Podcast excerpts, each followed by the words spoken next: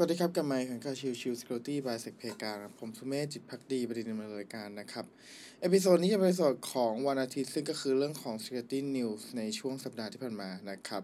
ในช่วงสัปดาห์ที่ผ่านมาอาจจะไม่ได้มีข่าวที่ค่อนข้างจะเยอะหรือว่าหวือหวานะยกเว้นจะเป็นเรื่องของตัว Patch Tuesday ซึ่งเรามีการอ้างอิงแล้วก็มีการพูดถึงไปแล้วในช่วงประมาณวันพฤหัสที่ผ่านมานะครับแต่ว่าทั้งนี้ทั้งนั้นนะครับในส่วนหนึ่งเลยก็จะมีอีกอันนึงที่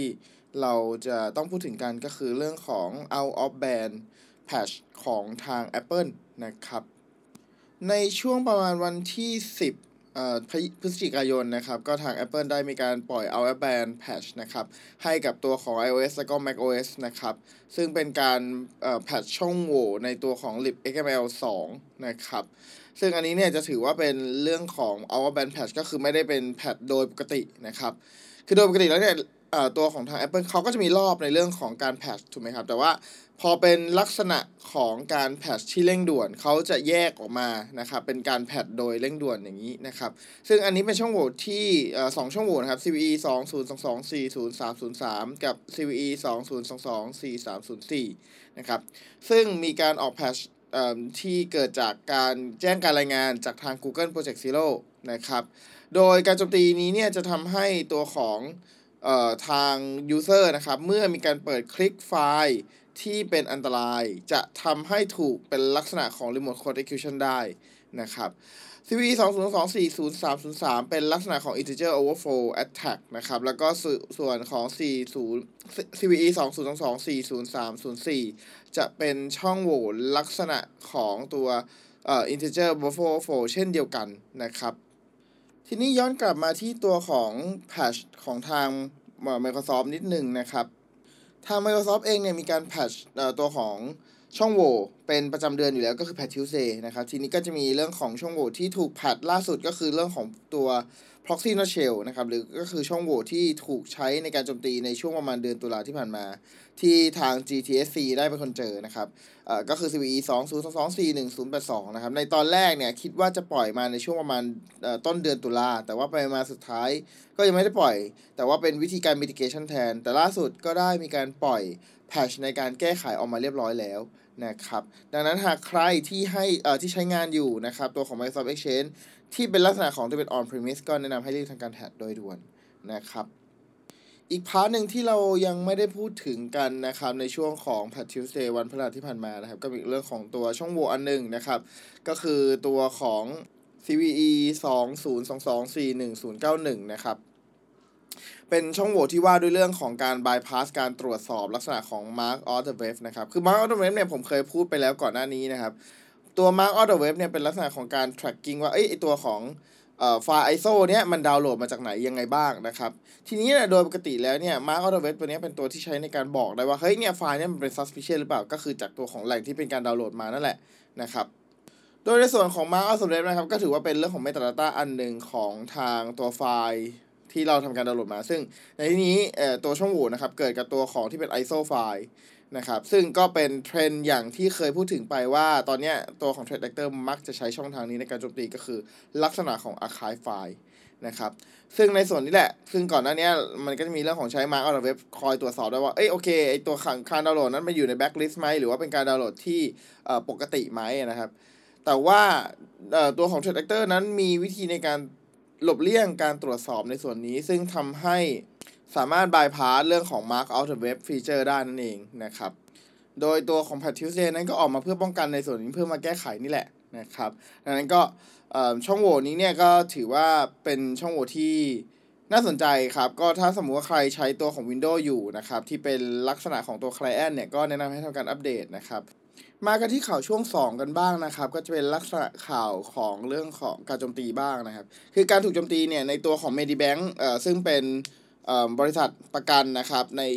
ช่วงสัปดาห์ที่ผ่านมามีการพูดถึงไปแล้วก่อนหน้านี้นะครับทีนี้เนี่ย Medibank เขามีการอัปเดตตัวสถานะว่าเออตอนนี้ตัวของทาง Medibank เนี่ยได้ตัดสินใจว่าจะไม่จ่ายเงินให้กับทางกลุ่ม Review Ransomware Group นะครับทีนี้เนี่ยเขาก็มีการออกมาประกาศว่าเออด้วยความที่ข้อมูลที่มันหลุดไปหลายๆอย่างเนี่ยมีข้อมูลส่วนตัวด้วยมีข้อมูลการเคลมประกันต่างๆอะไรพวกนี้ด้วยครับดังนั้นมันเลยกลายเป็นจุดที่ ตัวของทาง Medibank ได้ออกมาประกาศว่าเอ้ยถ้าสมมติมีการติดต่อใดๆก็แล้วแต่อย่าหลงเชื่อนะแล้วก็เรากำลังสืบสวนสอบสวนกับร่วมกับทางตัวของตำรวจของทางออสเตรเลียนะครับเพื่อจะหาผู้กระทำความผิดให้ได้นะครับซึ่งในส่วนนี้ก็ถือว่าเป็นส่วนที่เราเห็นอยู่บ่อยๆในเรื่องของพวกข้อมูลหลุดสำคัญเลยคือเราอย่าไปหลงเชื่อตัวของพวก call center ต่างๆนะครับอันนี้ก็เป็นถือว่าเป็นข่าวอัปเดตของทาง Medibank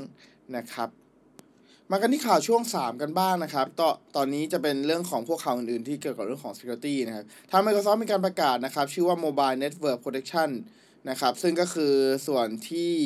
เป็นการใช้ Microsoft Defender ในตัวของ iOS และ Android ตอนนี้เริ่มมีให้บริการแล้วนะครับตัวของทาง Microsoft นะครับให้ชื่อว่า Microsoft Defender for Endpoint หรือก็คือ เอ็ม ดี อี เป็น Enterprise Solution นะครับสามารถติดตั้งได้ในตัวของ Android แล้วก็ iOS นะครับสามารถเริ่มติดตั้งแล้วก็ใช้งานได้แล้วถ้าเรามองก็คือเป็นตลาดหนึ่งแล้วแหละเป็น เอ็ม ดี เอ็ม ตลาดหนึ่งที่ตัวของทาง Microsoft พยายามเข้าไปนะครับแต่ว่าด้วยความที่จุดเด่นของ Microsoft คือเรื่องของ Threat Intel นะครับดังนั้นก็น่าสนใจว่าตลาดนี้เขาน่าจะต้องสู้กันหนักหน่วงแน่ๆในช่วงปีที่จะถึงนี้นะครับอีกข่าวนึงครับตัวของ Ransomware Group ขับ Lockbit Ransomware นะครับก็ได้มีการเอ่อทางยูโรโพลได้ออกมาประกาศว่าได้จับกลุ่มนะครับกลุ่ม Lockbit Ransomware นะครับที่โอเปเรตในกลุ่มเอ่อเอ่อประเทศแคนาดานะครับโดยตัวของทางยูโรโพลนะครับก็ได้มีการร่วมกับตัวของ เอฟ บี ไอ แล้วก็ตัวของ Canadian Royal Canadian Mounted Police นะครับหรือก็คือ อาร์ ซี เอ็ม พี นะครับโดยอันนี้ถือว่าเป็นการจับกลุ่มครั้งใหญ่เลยทีเดียวนะครับโดยสิ่งที่ยึดมาได้นะครับมีทั้งเรื่องของเครื่องคอมพิวเตอร์นะครับแปดเครื่องนะครับสามสิบสอง external hard disk แล้วก็เงิน cryptocurrency อีกประมาณ สี่แสน ยูโรนะครับซึ่งก็ถือว่าเอ่อถือว่าเป็นผลงานชิ้นใหญ่ของทาง Europol ที่ร่วมกับเอ่อหน่วยงานต่างๆทั่วโลกนะครับข่าวสุดท้ายของสัปดาห์นี้นะครับก็เป็นเรื่องของตัว Twitter นะครับก็เอ่ออย่างที่ผมพูดไปในเอพิโซดก่อนหน้านี้เรื่องของ Mastodon นะครับเอ่อตัวของ Twitter เนี่ยมีการออกฟีเจอร์ใหม่ที่เรียกว่า Twitter Blue นะครับก็คือไอ้ Verify Check Tick นั่นแหละนะครับที่ที่ตัวของโปรไฟล์ของแต่ละคนนะครับเพื่อจะให้ดูว่าเอ้ยตัวนี้เป็นเป็นคนจริงๆอะไรเงี้ยครับซึ่งก็มีการจ่ายเป็นลักษณะของ Monthly Basis แทนในลักษณะที่เป็นแปดดอลลาร์เอ่อ per month นะครับซึ่งล่าสุดมีการวิจัยแล้วตรวจพบว่าหลังจากที่มีการปล่อยฟีเจอร์นี้มากลายเป็นว่ามีหลายกลุ่มมากๆที่มีการใช้ในส่วนนี้เพื่อจะหลอกลวงในเรื่องของตัวยูสเซอร์ธรรมดาทั่วไปนะครับโดยล่าสุดก็ได้มีคนพบว่ามีการพยายามจำลองมีการพยายามเฟคตัวของ account ขึ้นมาเป็นของ Rockstar Games นะครับแล้วก็ซื้อไอตัวบริการแปดดอลนี่แหละแล้วก็ทำเป็นเอ่อติ๊กถูกขึ้นมานะครับโดยใช้ชื่อ account ว่า Lockstar แล้วก็ G A M S E นะครับแทนที่จะเป็น G A M E นะครับอ่าแล้วก็อีกนอกเหนือจากนั้นก็จะมีแบบพวกอื่นๆมากมายครับที่มีการพยายามเอ่อหลอกนะครับในเรื่องของตัวเอ่อ Blue Badge หรือก็คือ verification อ่า verify check ตรงนี้นะครับอ่าไม่แน่ใจว่าตัวของทาง Elon Musk หรือทาง Twitter เนี่ยจะทำอย่างไรต่อไปในเหตุการณ์แบบนี้นะครับเพราะว่าด้วยความที่พอมีอะไรที่มันมีแบบความไม่โอเคแบบนี้เพิ่มขึ้นเรื่อยๆแล้วยิ่งการบริหารงานที่ค่อนข้างเด็ดขาดเพิ่มมากขึ้นเรื่อยๆมันทำให้คนหลายคนหนีออกไปจากตัวของ Twitter นะครับแล้วกลายเป็นว่า Twitter เองก็จะไม่มีคนใช้งานอีกต่อไปก็อยากจะรอดูอีกเหมือนกันว่าทางElon Musk หรือหน่วยงานใดๆก็แล้วแต่ที่จะมาช่วยในเรื่องของการดูแลของตัว Twitter เนี่ยเขาจะมีการปรับยังไงให้